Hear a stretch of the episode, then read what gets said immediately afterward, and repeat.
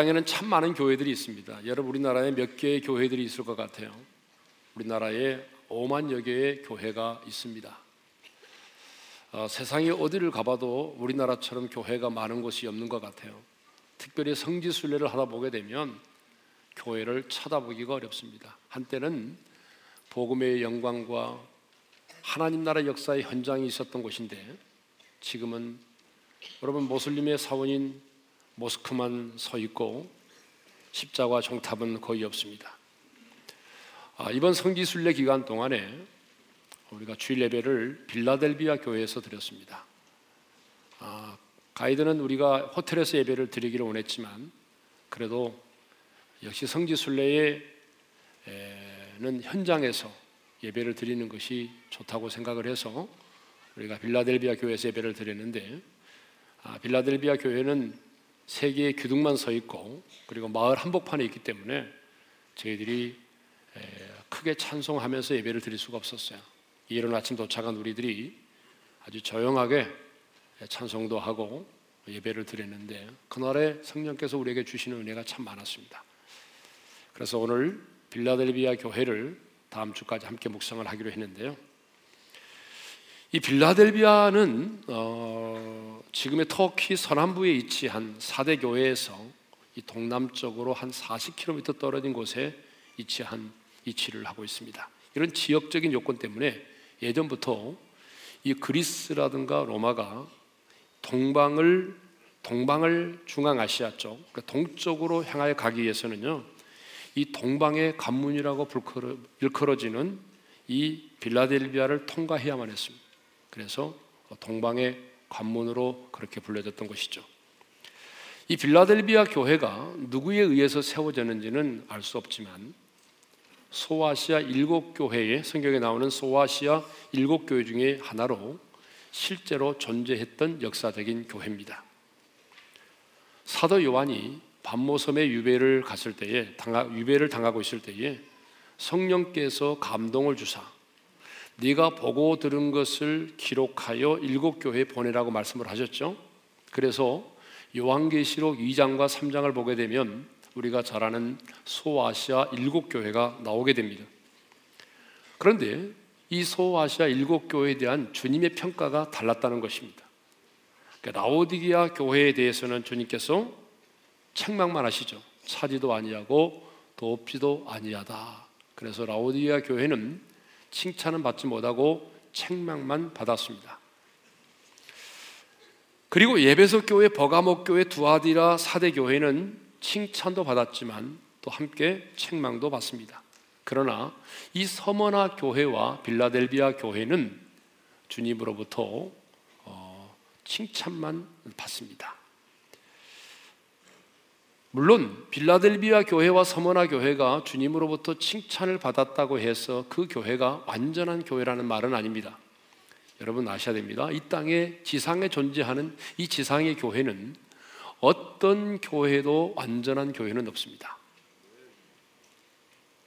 그래서 여러분, 우리 지상의 교회들 가운데 지금 얼마나 많은 문제들이 있는지 모릅니다. 그런데 저는요, 이 7교회에 대한 주님의 평가를 보면서 깨달은 것이 있어요. 그게 뭐냐 그러면,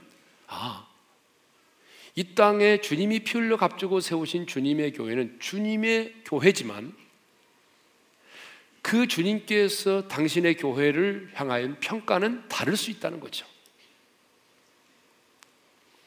자, 달란트 비유에서 보듯이 2달란트 받은 자와 5달란트 받은 자는 착하고 충성된 종이라는 칭찬을 받았습니다.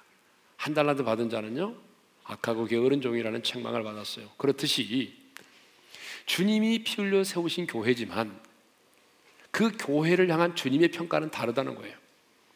분명히 어떤 교회는 주님으로부터 책망만 받을 것입니다. 어떤 교회는요, 책망도 받지만 칭찬도 더불어 받을 거예요. 어떤 교회는 이 빌라델비아 교회, 서머나 교회처럼 책망은 받지 않고 칭찬만 받을 것입니다. 이렇게 교회를 향한 주님의 평가를 묵상하면서, 그렇다면 우리 오륜교회는 지금 주님이 평가를 하신다면 어떤 평가를 하실까 라는 생각을 해보았습니다. 목회자의 한 사람으로서 그 사실을 생각해보면 정말 너무 두려운 생각이 들기도 합니다. 저는 목회를 하면서 우리 교회의 슬로건이 뭡니까? 건강한 교회, 행복한 교회예요. 어떻게 하면 이 교회가, 우리 교회가 주님이 주인되는 건강한 교회가 될 수 있을까? 그리고 성도들이 인생이 힘들고 어려워도 고난 가운데 있어도 나는 주님 때문에 행복합니다라고 고백할 수 있는 그런 행복한 교회가 될 수 있을까? 이것이 제 목회의 이런 소원이죠. 기도의 제목이기도 하고요. 그런데 빌라델비아 교회를 묵상해 보니까 이 빌라델비아 교회가 건강한 교회란 어떤 것인지, 행복한 교회란 어떤 것인지를 우리에게 잘 가르쳐주고 있는 것 같습니다. 그래서 오늘과 다음 주일에 걸쳐서 이 가장 건강하고 행복한 교회의 모델이라고 할 수 있는 빌라델비아 교회를 함께 묵상하면서 은혜를 받고자 합니다. 자, 성령의 감동함을 입은 사도 요한이 이제 7교회의 사도들에게 편지를 써 보내는데, 이 편지를 보게 되면 책망이 있고 칭찬이 있습니다. 그런데 그 책망과 칭찬에 앞서서 그 교회에 말씀하신 주님이 어떤 분이신지를 계시하고 있다는 사실입니다. 예를 들면 에베소 교회는 7뼈를 붙잡고 7금촛대 사이를 거니시는 이라고 소개되어 있고요. 서머나 교회에서는 처음이며 마지막이요 죽었다가 살아나신 이로 예수님이 소개되고 있습니다. 여러분, 버가모 교회에서는요 좌우에 날선 검을 가지신 이로 주님이 소개되어 있습니다. 그러면 이 빌라델비아 교회는 주님이 어떤 분으로 소개되어 있죠? 자, 우리 7절을 읽겠습니다. 다 같이 시작. 빌라델비아 교회의 사자에게 편지하라. 거룩하고 진실하사 다윗의 열쇠를 가지신 이 곧 열면 닫을 사람이 없고 닫으면 열 사람이 없는 그가 이르시되. 주님께서 지금 빌라델비아 교회의 사자들에게 말씀을 하고 있는데, 그런데 여러분, 이 말씀은요 그때 그 시대의 소아시아 7교회 또 빌라델비아 교회에만 주신 말씀이 아니라는 거예요. 왜냐 그러면 주님께서 사도 요한을 통해서 각 교회에 말씀을 하시고 난 이후에 각 교회에 동일하게 말씀하신 게 있습니다. 마지막으로 그게 뭐냐 그러면 바로 이거죠. 귀 있는 자는 성령이 교회들에게 하시는 말씀을 들을지어다. 귀 있는 자는 성령이 교회들에게 하시는 말씀을 들을지어다. 이 말씀을 하고 계십니다. 이것을 통해서 우리가 알 수 있는 게 뭐죠? 아, 이 말씀은 그 시대의 교회들에게만 한정된 말씀이 아니고 오고 오는 세대를 살아가는 하나님의 교회된 주의 백성들에게 주님이 하시는 말씀이라는 거죠. 그러니까 여러분, 주님은 지금 그때만이 아니라 오늘 저와 여러분들에게 말씀하고 계십니다. 그러면 빌라델비아 교회에, 그리고 오늘 저와 여러분에게 말씀하신 주님은 어떤 분이십니까? 아까 우리가 보았던 것처럼 거룩하고 진실하사 그랬죠. 그러니까 거룩하고 진실하신 하나님께서 지금 우리에게 말씀하시는 것입니다. 거룩과 진실은 하나님의 대표적인 성품입니다. 여러분, 우리 하나님이 얼마나 거룩한 분인지 아세요? 여러분, 상상을 초월할 정도로 거룩하신 분이세요. 이사야 6장을 보게 되면 우시야 왕이 죽던 해에 이사야 선지자가 하나님의 보좌의 영광을 보았는데요, 거기 이렇게 되어 있습니다. 여러분, 이사야 6장 3절을 읽겠습니다. 다 같이 시작. 거룩하다 거룩하다 거룩하다 만군의 여호와여 그의 영광이 온 땅에 충만하도다.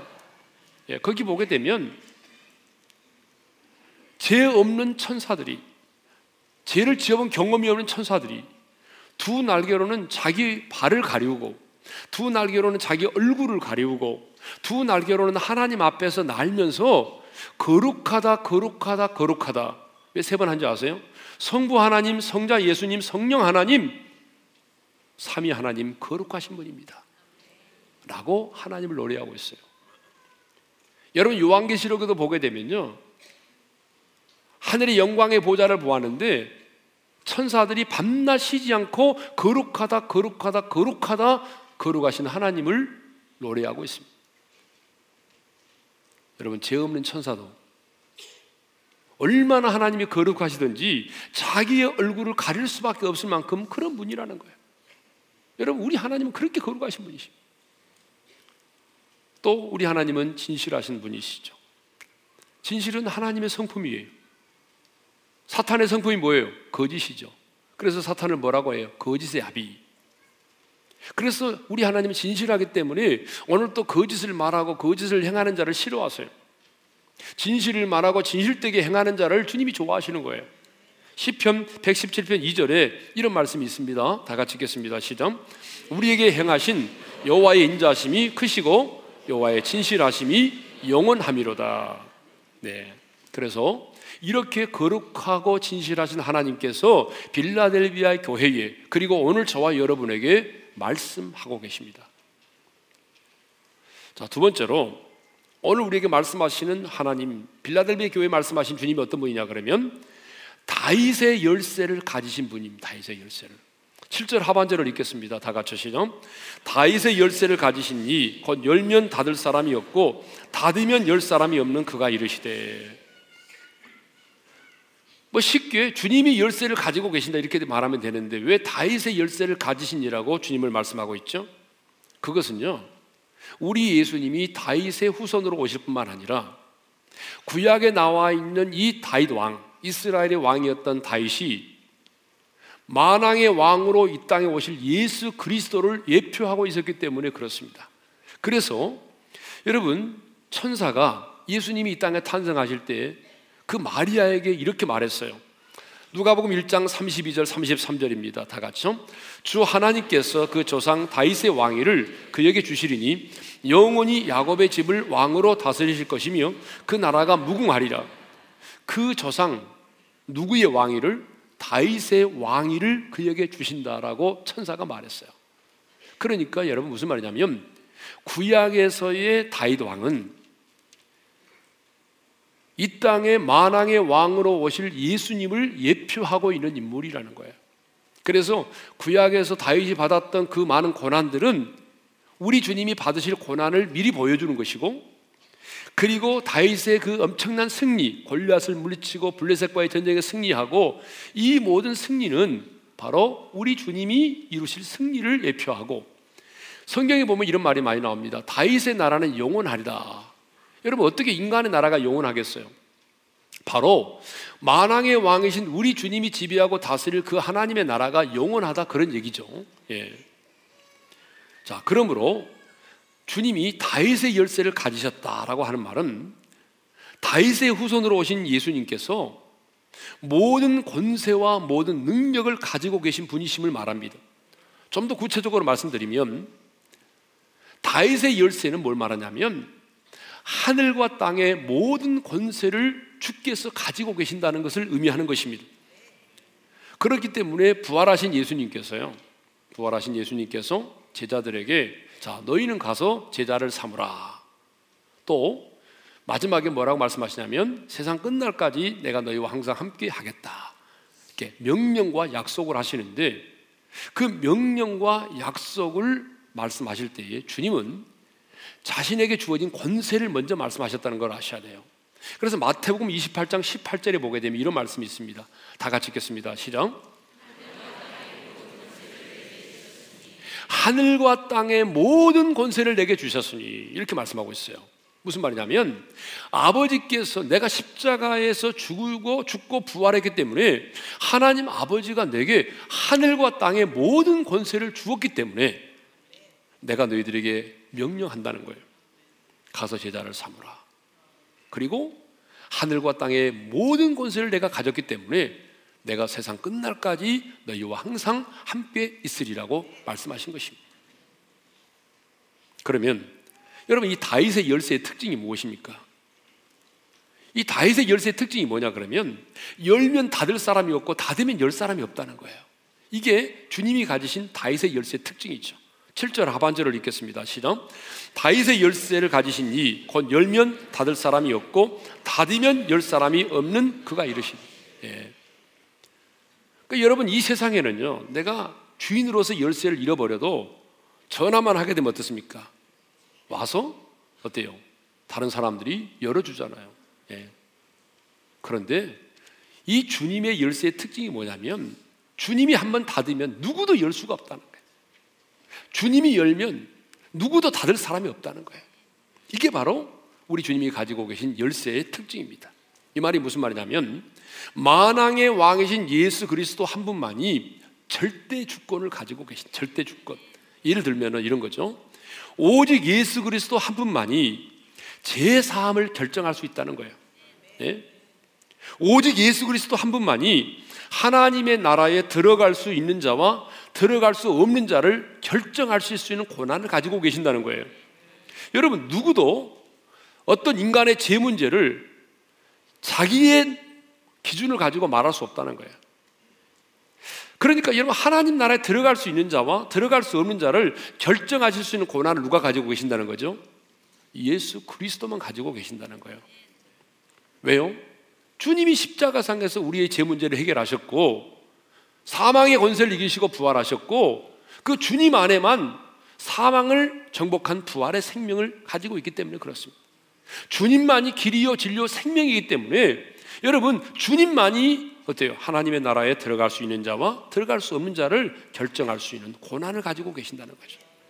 그러니까 여러분 누가 오늘 하나님의 나라에 들어갑니까? 하나님의 나라에 들어가는 사람은 다름이 아니죠.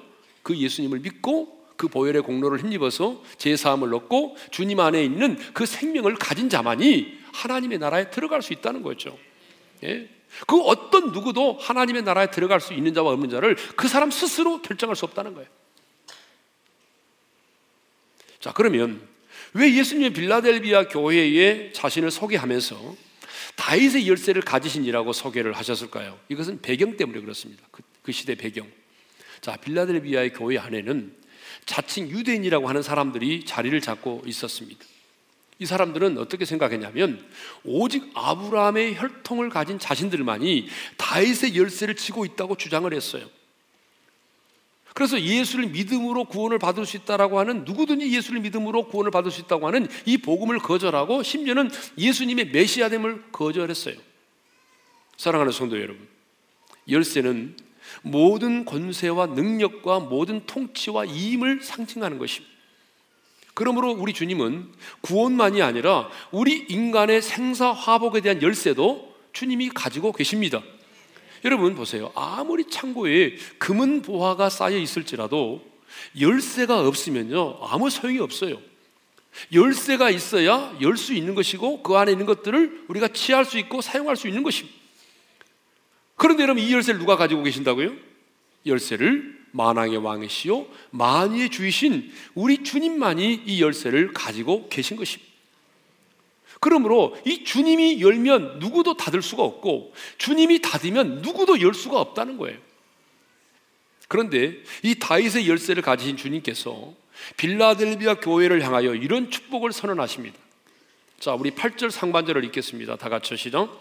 볼지어다 내가 네 앞에 열린 문을 두었으되 능히 닫을 사람이 없으리라.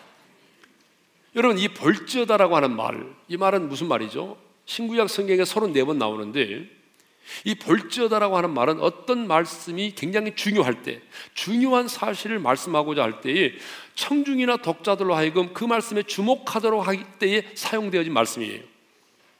그래서 성경에 보게 되면 자, 볼지어다 내가 세상 끝날까지 너희와 항상 함께 있으리라. 볼지어다 내가 문 밖에 서서 두드리더니 누구든지 내 음성을 듣고 문을 열면 이때도 사용됐고, 그러니까 중요할 때 볼지어다라는 말이 나오면 그 다음에는 굉장히 중요한 단어가 나온다는 걸 아셔야 돼요. 그러니까 오늘 본문에도 보니까 볼지어다 그 뒤에 중요한 내용이 나온다는 거죠. 그 중요한 내용이 뭐죠? 읽겠습니다. 다시 한번 시작. 내가 네 앞에 열린 문을 두었으되 너희 닫을 사람이 없으리라. 하나님께서 빌라델비아 교회에 주신 첫 번째 축복이 뭐냐? 바로 열린 문입니다. 자, 첫 번째 축복이 뭐라고요? 열린 문이에요. 다윗의 열쇠를 가진 주님께서 닫으면 열 자가 없고 열면 닫을 자가 없는 주님께서 그들에게 주신 첫 번째 축복이 뭐냐 그러면 열린 문입니다. 그러면 여기서 말하는 열린 문이 뭐냐는 거예요. 성경에 보게 되면 문과 관련된 말씀이 참 많습니다. 그런데 우리가 이 빌라델비아 교회에 말씀하신 이 열린 문이 뭘까? 이것은요, 복음의 문, 선교의 문을 말합니다. 좀 더 구체적으로 말씀드리면 복음을 전파할 수 있는 기회, 복음을 받아들일 수 있는 기회를 말하는 거예요. 자, 사도행전을 보게 되면 바울이 전도를 마치고 이렇게 돌아와서 선교 보고를 하는 장면이 나옵니다. 여러분 선교 갔다 오면 보고하잖아요. 자, 보고를 하는데 이런 보고를 해요. 뭐라고 보고를 하냐 그러면 하나님께서 이방인들에게 이 믿음의 문을 열어주셨다는 거예요. 그들로 하여금 복음을 받아들일 수 있도록 하나님이 이 문을 열어주셨다. 이런 보고를 한 적이 있어요. 자, 사도행전 14장 27절을 읽겠습니다. 다 같이요. 그들이 이르러 교회를 모아 하나님이 함께 행하신 모든 일과 이방인들에게 믿음의 문을 여신 것을 보고하고. 왜? 하나님이 그러니까 어때요? 이방인들에게도 믿음의 문을 열어주셔야만 가능하다는 거죠. 바울은 또 고린도 교회 편지하면서 하나님께서 그들 가운데 광대하고 유효한 문을 열어주셨으나 대적하는 자가 많았다 이렇게 말씀하고 있어요. 자, 고린도전서 16장 9절입니다. 다 같이요. 내게 광대하고 유효한 문이 열렸으나 대적하는 자가 많음이라. 그때도 어때요? 문을 말하고 있어요. 열린 문.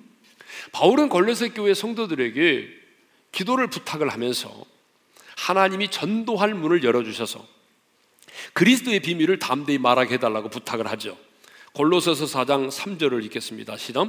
또한 우리를 위하여 기도하되 하나님이 전도할 문을 우리에게 열어주사 그리스도의 비밀을 말하게 하시기를 구하라.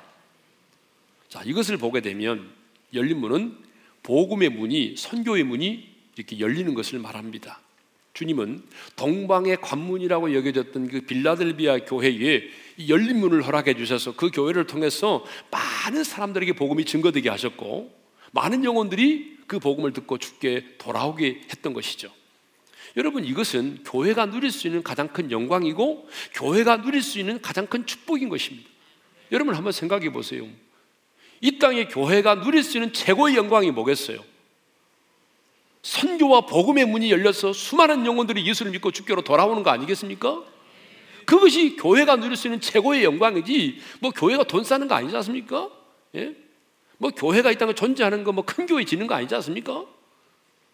교회의 가장 큰 축복과 영광은 하나님이 세우신 그 교회에 하나님이 선교의 문을 열어주시고 복음의 문을 열어주셔서 수많은 영혼들이 주께로 돌아오는 역사가 일어나는 것이죠. 자, 이것을 보게 되면요, 이 전도의 문, 선교의 문, 이 복음의 문도 하나님이 열어주셔야 돼요. 하나님이 열어주시지 않으면 안 됩니다. 그렇기 때문에 바울이 골로새 교회 성도들에게 전도의 문을 열어주셔서 내가 그리스도의 비밀을 담대히 말하게 해달라고 기도를 부탁했지 않습니까? 저는 이 말씀을 묵상하면서 주님 그렇습니다. 우리 교회에도 주님께서 이 복음의 문, 선교의 문을 활짝 열어주십시오.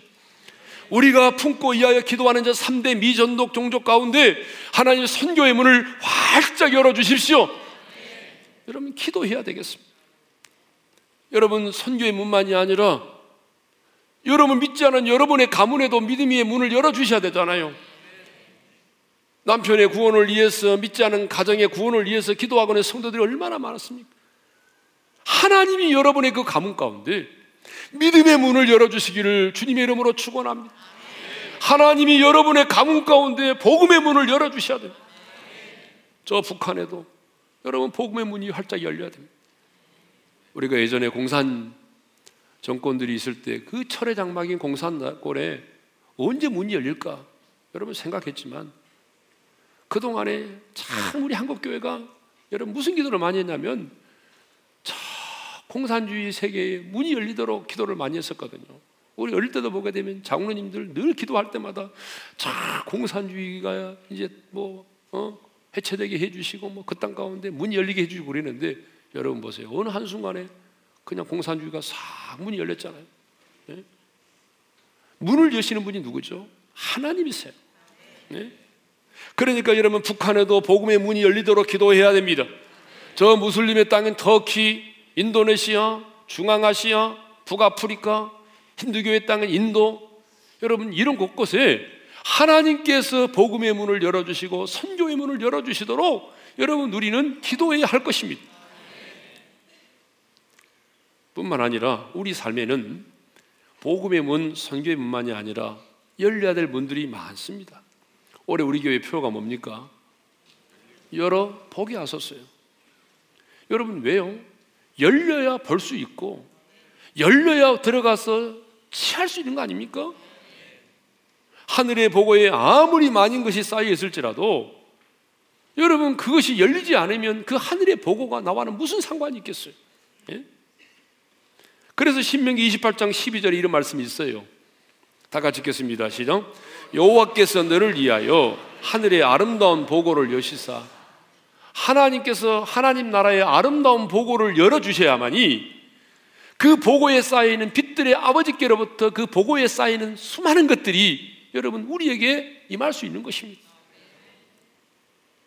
뿐만 아니라 우리에게는 기도의 문이 열리고 하늘의 문이 열리고 관계의 문이 열리고 때로는 비즈니스의 문도 열리고 태의 문도 열려야 됩니다. 그런데 그것을 열고 다는 분이 누구죠? 바로 다윗의 열쇠를 가지고 계신 우리 주님이십니다. 여러분 이 문을 열고 닫을 수 있는 분은 주님이세요. 여러분 이 사실을 여러분이 진짜 믿어야 됩니다. 이 문을 열고 닫을 수 있는 분이 누구냐? 주님이라는 사실. 주님이 열고자 하면 누구도 닫을 수가 없고 주님이 닫으면 누구도 열 수 없다는 것입니다. 그런데 우리는 이 사실을 모르고 내 힘과 내 능력으로 열고 닫으려고 할 때가 얼마나 많은지 모릅니다. 여러분이 아무리 힘쓰고 애쓰고 노력해도 여러분의 힘과 여러분의 노력만으로 여러분 하늘의 문이 열리지 않아요. 하늘의 보고가 열리지 않습니다. 열쇠를 가지신 주님만이 열 수가 있습니다. 열쇠를 가지신 그분만이 우리의 문을 열어주실 수가 있는 거예요. 예전에 우리 어머님들은요 며느리가 시집을 와도 곳간에 열쇠를 맡기지 않았어요. 언제 맡깁니까? 실컷 일은 하게 하고 언제 맡기죠? 열쇠를 들 만한 기력이 없을 때 맡겼어요. 열쇠를 가진 사람이 최고예요. 아무리 여러분 보세요. 뭐 그 곳간에 많은 것이 쌓여 있어도요. 예? 열쇠를 안 주면 할 수가 없는 거예요. 근데 열쇠를 가지신 분이 누구냐? 바로 우리 주님이십니다. 우리 주님만이 모든 문들의 열쇠를 가지고 있어요. 예? 주께서 빌라델비아 교회에 열린 문을 두신 것처럼 다윗의 열쇠를 가신 주님께서 우리 교회에 열린 문을 주시기를 소망합니다. 다윗의 열쇠를 가신 주께서 우리 성도들의 가정과 사역과 비전 가운데 많은 문들을 열어주시기를 주님의 이름으로 소원합니다. 자, 주께서 빌라델비아 교회에 주신 두 번째 축복이 있습니다. 그 축복이 뭐냐 그러면 원수의 굴복입니다. 구절을 읽겠습니다. 다 같이요.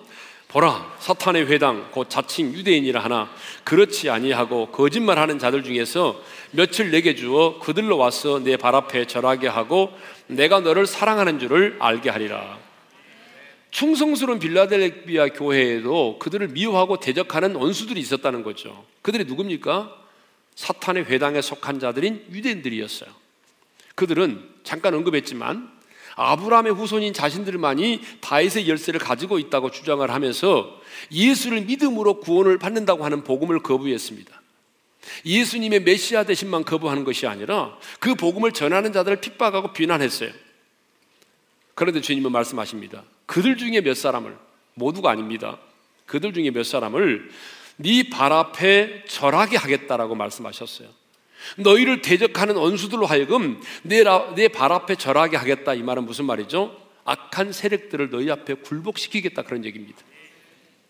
오늘 우리들 주변에도 보게 되면 주는 것 없이 교회를 미워하고 기독교를 조롱하고 신앙생활을 하는 우리들을 비난하고 멸시하는 사람들이 있습니다. 요 근래 최근에 많아졌습니다.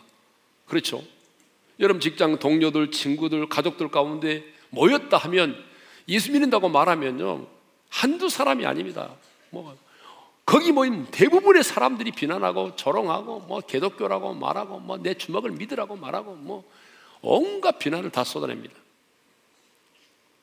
그런데 그렇게 예수 믿는 것을 싫어하고 핍박하던 직장의 동료나 친구나 가족 중에 한 사람이 어느 날 갑자기 자신의 잘못을 뉘우치고 회개하고 예수님을 영접하는 일이 일어난다면 여러분 이보다 더 큰 기쁨이 어디 있겠어요? 이보다 더 큰 감동과 감격이 어디 있겠어요? 진짜 육회, 상쾌, 통쾌한 거죠.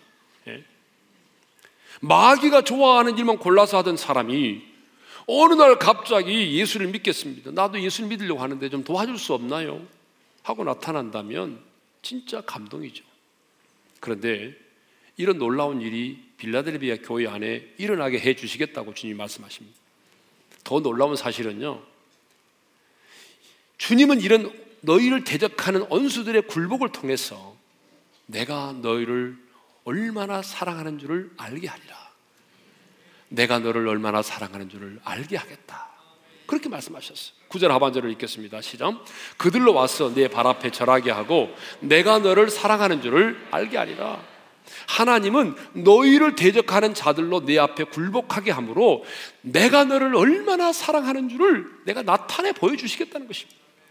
여러분, 주님의 이 말씀이 그 당시에 복음 때문에 핍박받고 예수 믿는다고 비난받고 멸시를 받고 있던 이 빌라델비아 교회의 성도들에게 얼마나 위로가 되고 힘이 되었겠습니까?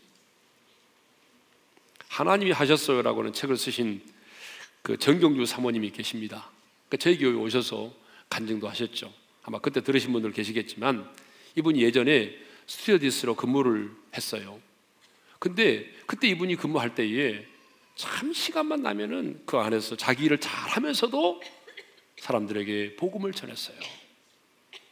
이제 그렇게 하다 보니까 아주 은밀하게 비난한 것이 아니라 공개적으로 사람들 앞에서 노골적으로 망신을 주고 비난을 가하면서, 그래서 직장생활이 아주 힘들었어요. 그 사람이 누구냐면 남자 승무원이었어요. 남자 승무원.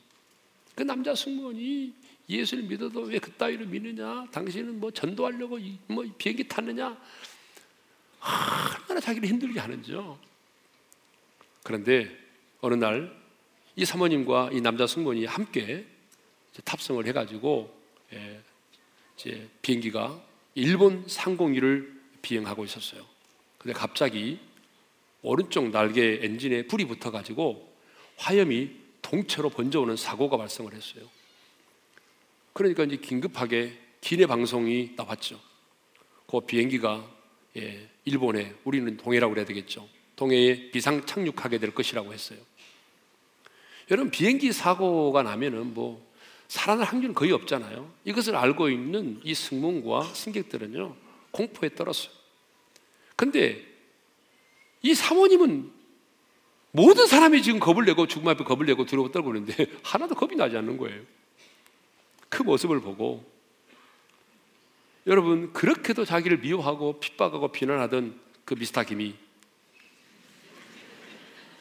사모님 앞으로 달려나오더니 바닥에 털썩 무릎을 꿇는 것이었어요. 그리고 제발 부탁이니 자기를 위해서 좀 기도를 해달라고 예언을 하는 것입니다. 여러분, 사람이 다 그렇습니다. 예?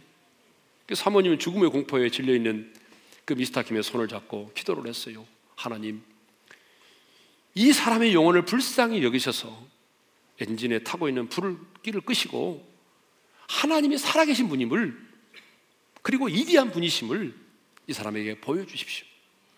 그렇게 간절히 기도를 하고 예수님의 이름으로 기도합니다 탁 하고 눈을 떴는데, 아멘 하고 눈을 떴는데, 아멘 그 끝난과 동시에 기내방송에 들려왔어요.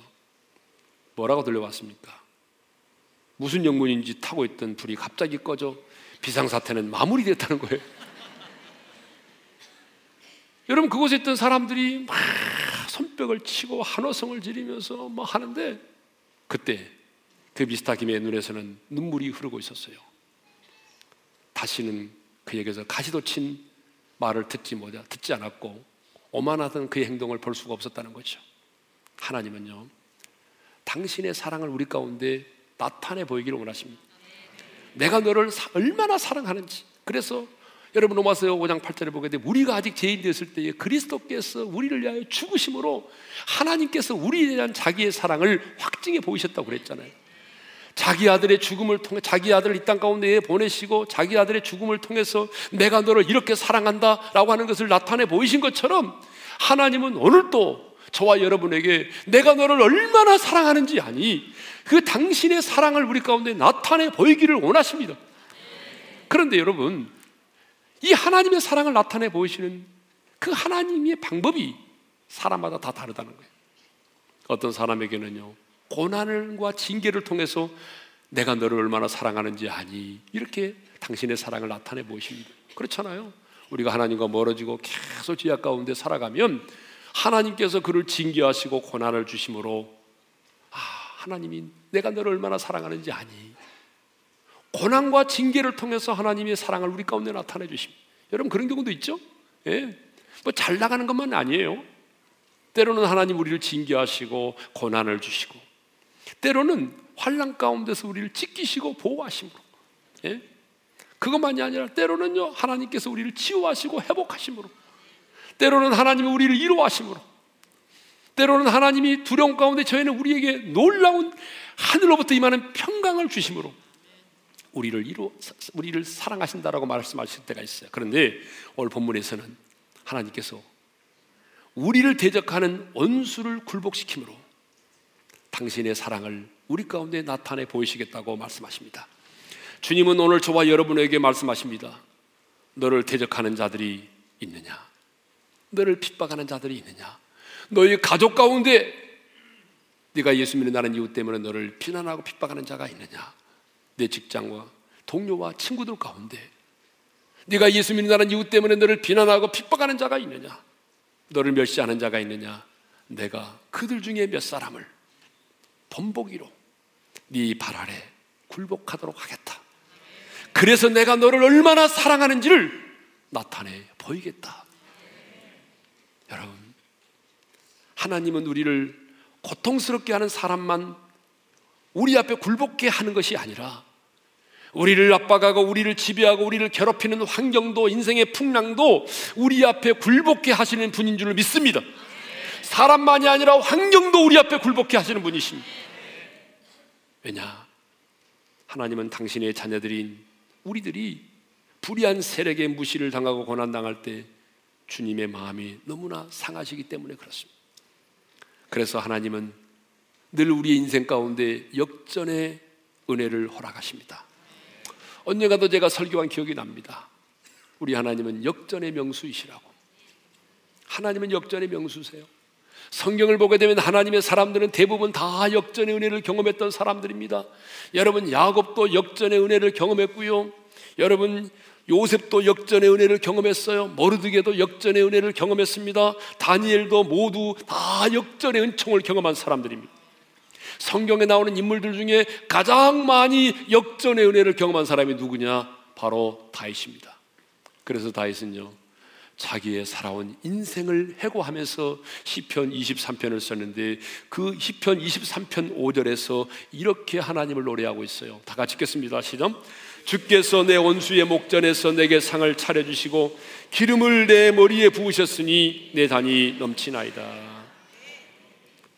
주께서 내 원수의 목전에서 원수가 바라보는 그 앞에서 내게 상을 주시고 기름을 내 머리에 부으셨다는 것입니다.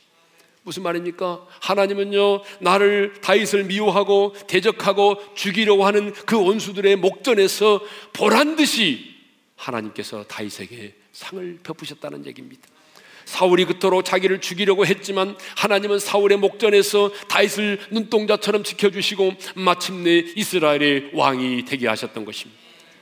사랑하는 성도 여러분, 운동 경기에만 역전이 있는 것이 아닙니다. 여러분 우리의 인생에도 우리의 신앙생활에도 역전의 은총이 있습니다. 하나님이 함께 하시면 우리는 수많은 역전의 은총을 역전의 영광을 볼 수가 있습니다. 그래서 예수님도 누가복음 6장 21절 하반절에 이런 말씀하셨습니다. 다 같이 읽겠습니다. 지금 우는 자는 복이 있나니 너희가 웃을 것이며. 여러분 지금 울고 있는 자가 있느냐? 머지않은 장래에 웃을 날이 온다는 것입니다. 역전의 은총이 임한다는 거예요. 역전의 은혜가 우리 가운데 임한단 말입니다. 그러므로 여러분 인생이 힘들다고 포기하지 마십시오. 낙심하지 마십시오. 역전의 하나님을 기대하십시오. 역전의 은총을 사모하십시오. 여러분의 원수들이 여러분의 발 앞에 엎드려 굴복하는 날이 마침내 올 것입니다. 지금은 내가 눈물을 흘리게 될지라도 머지않은 그날에 우리는 우리 앞에 열린 문을 두시고 원수의 굴복을 통해서 당신의 사랑을 나타내 보이신 그 하나님을 목이 메이도록 찬양하는 날이 우리에게 올 것입니다. 우리 찬양하십시다. 하나님의 사랑을 사모하는 자, 우리 주님이 너를 얼마나 사랑하는지 주님, 우리를 향한 주님의 그 사랑을 다시 한번 묵상하면서 이 찬양을 주님께 드리겠습니다. 하나님의 사랑을 사모하는 자, 하나님의 평안을 바라보는 자, 너의 모든 것 창조하신 우리 주님이 너를 얼마나 사랑하시는지 하나님께 찬양과 경배하는 자, 하나님의 선하심을 닮아가는 자, 너의 모든 것 창조하신 우리 주님이 너를 찬양 삼으셨네. 하나님 사랑의 눈으로 너를 볼 때나 바라보시고 하나님이 자비로서 언제나 너에게 기울이신 어두움에 밝은 빛을 비춰주신 너의 작은 신임에도 작은 신음에도 응답하시니 너는 어느 곳에 있든지 주를 향하고 주만 바라볼지라. 우리 한번 눈을 감고 주신 말씀 마음에 새기며 기도하십시다. 여러분, 오늘 우리에게 말씀하시는 하나님은 거룩하고 진실하신 하나님, 다윗의 열쇠를 가지신 주님이십니다. 주님이 열쇠를 가지고 있다는 사실을 아셔야 됩니다. 주님 말씀합니다. 그 열쇠의 특징은 그분이 열면 누구도 닫을 자가 없고 그분이 닫으면 누구도 열 자가 없다는 것입니다. 그 다윗의 열쇠를 가지신 주께서 빌라델비아 교회에게 주신 첫 번째 축복은 내가 네 앞에 열린 문을 두었다는 것입니다. 하나님께서 저와 여러분 앞에 열린 문을 두시겠다고 약속하셨습니다. 여러분, 우리의 인생에 필요한 것은 열려있는 문입니다. 하나님, 우리 교회에 주여 오실 길을 예비하는 그 일에 몸부림치고 있는 이 오랜 교회에 열린 문을 허락해 주옵소서. 선교의 문이 열리게 하여 주옵소서. 믿지 않은 우리 가문 가운데에 믿음의 문, 복음의 문이 열리게 하여 주옵소서. 하나님이 내 인생 가운데 기도의 문도 열어주시고 하늘의 보고를 열어주시고 관계의 문을 열어주시고 새로운 직장과 비즈니스의 문도 열어주시고 대문도 열어주시옵소서. 뿐만 아니라 하나님 말씀하십니다. 너의 가족 가운데, 내 직장의 동료와 이웃 가운데 예수 믿는 나는 이웃 때문에 너를 비난하고 핍박하고 조롱하는 자가 있느냐? 내가 그들 가운데 몇 사람을 네 앞에 굴복하게 하여 내가 너를 얼마나 사랑하는지를 내가 알게 하겠다라고 말씀하셨어. 여러분, 약속의 말씀을 붙드십시오. 그리고 여러분, 우리는 그 말씀을 붙들고 기도하면 신실하신 하나님의 역사를 경험하게 되는 것입니다. 하나님, 이번 한 주간 동안 하나님의 일하심을 통해서 하나님이 나를 얼마나 사랑하는지를 느끼게 하시고 그 하나님의 사랑을 확신하며 그 하나님의 사랑을 목이 메이도록 찬양하며 살게 하여 주옵소서. 주신 말씀 붙들고 하나님께서 내 인생 가운데, 내 가정 가운데, 우리 교회 가운데 열린 문을 주시기를 위하여 내 원수들이 나의 앞에 굴복함으로 하나님의 사랑을 경험할 수 있기를 위하여 다 같이 우리 부르짖어 주여 한번 외치고 기도하며 나가십시다. 주여! 할렐루야. 아버지 하나님, 우리에게 은혜를 주셔서 감사합니다. 다윗의 열쇠를 가지신 주님, 주님이 열면 닫을 자가 없고 주님이 닫으면 열 자가 없음을 믿습니다. 만왕의 왕이신 주님만이 하나님이여 우리의 문을 열 수가 있사오니 빌라델비아 교회에 열린 문을 주신 것처럼 아버지여, 아버지여, 우리 교회에 열린 문을 주시옵소서. 선교의 문을, 복음의 문을 열어주시옵소서. 그래서 우리가 나가는 곳곳마다 닫힌 문들이 열려지게 도와주시고 북한의 노여 문이 열려지게 도와주시고 저 아버지 하나님이 아프리카에도, 아버지의 이스라엘 땅에도 아버지 하나님의 터키에도, 아버지 카자흐스탄에도, 중국에도, 아버지 하나님의 티베트 땅에도, 저 인도의 땅에도 하나님이여 선교의 문이 열려지게 도와주옵소서. 우리 성도들의 삶의 기도의 문이 열리게 하시고 하늘의 보고를 열어주시기를 원합니다. 한계의 문이 열리게 하시고 아버지의 새로운 미니스와 직장의 문이 열리게 하여 주시며 새의 문이 열리게 하여 주옵소서. 뿐만 아니라 우리 아버지 하나님 간구합니다. 기도합니다. 하나님의 우리를 비난하고 대적하고 멸시하는 자들 가운데 하나님의 그들이 복음의 권세 앞에 굴복하게 하여 주셔서 하나님이 나를 얼마나 사랑하는지를 알게 하여 주시고 하나님이 오랜 동안 하나님의 사랑을 깨닫게 도와주시옵소서. 나를 향한 그 하나님의 사랑을 내가 확신하게 하시고 그 하나님의 사랑을 목이 메이도록 찾아갈 수 있도록 하나님이 우리에게 은혜를 베풀어 주시기를 원합니다. 주여 은혜를 베풀어 주시옵소서. 우리 아버지 하나님 감사합니다. 주님만이 다윗의 열쇠를 가지고 계신 분인 줄 믿습니다. 주님이 열면 누구도 닫을 자가 없습니다. 주님이 닫아버리면 누구도 열 자가 없음을 우리는 믿습니다. 열쇠를 가지신 주님, 하늘의 보고를 열어주십시오. 빌라델비아 교회에 열린 문을 주신 것처럼 이 마지막 때에 주여 오실 길을 예비하고자 하는 우리 오랜 교회에 복음의 문, 선교의 문을 열어주십시오. 저 북한에도 문을 열어주십시오.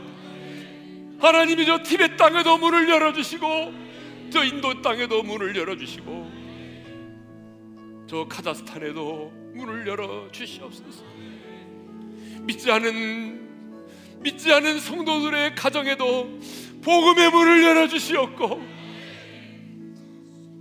기도의 문을 열어주셔서 시간 가는 줄 모르고 기도할 수 있게 도와주시고 구하고 찾고 두드리는 자들에게 새로운 비즈니스의 문도 열리게 하시고 아버지 직장의 문도 열리게 하여 주시고 태의 문도 열려지게 도와주옵소서.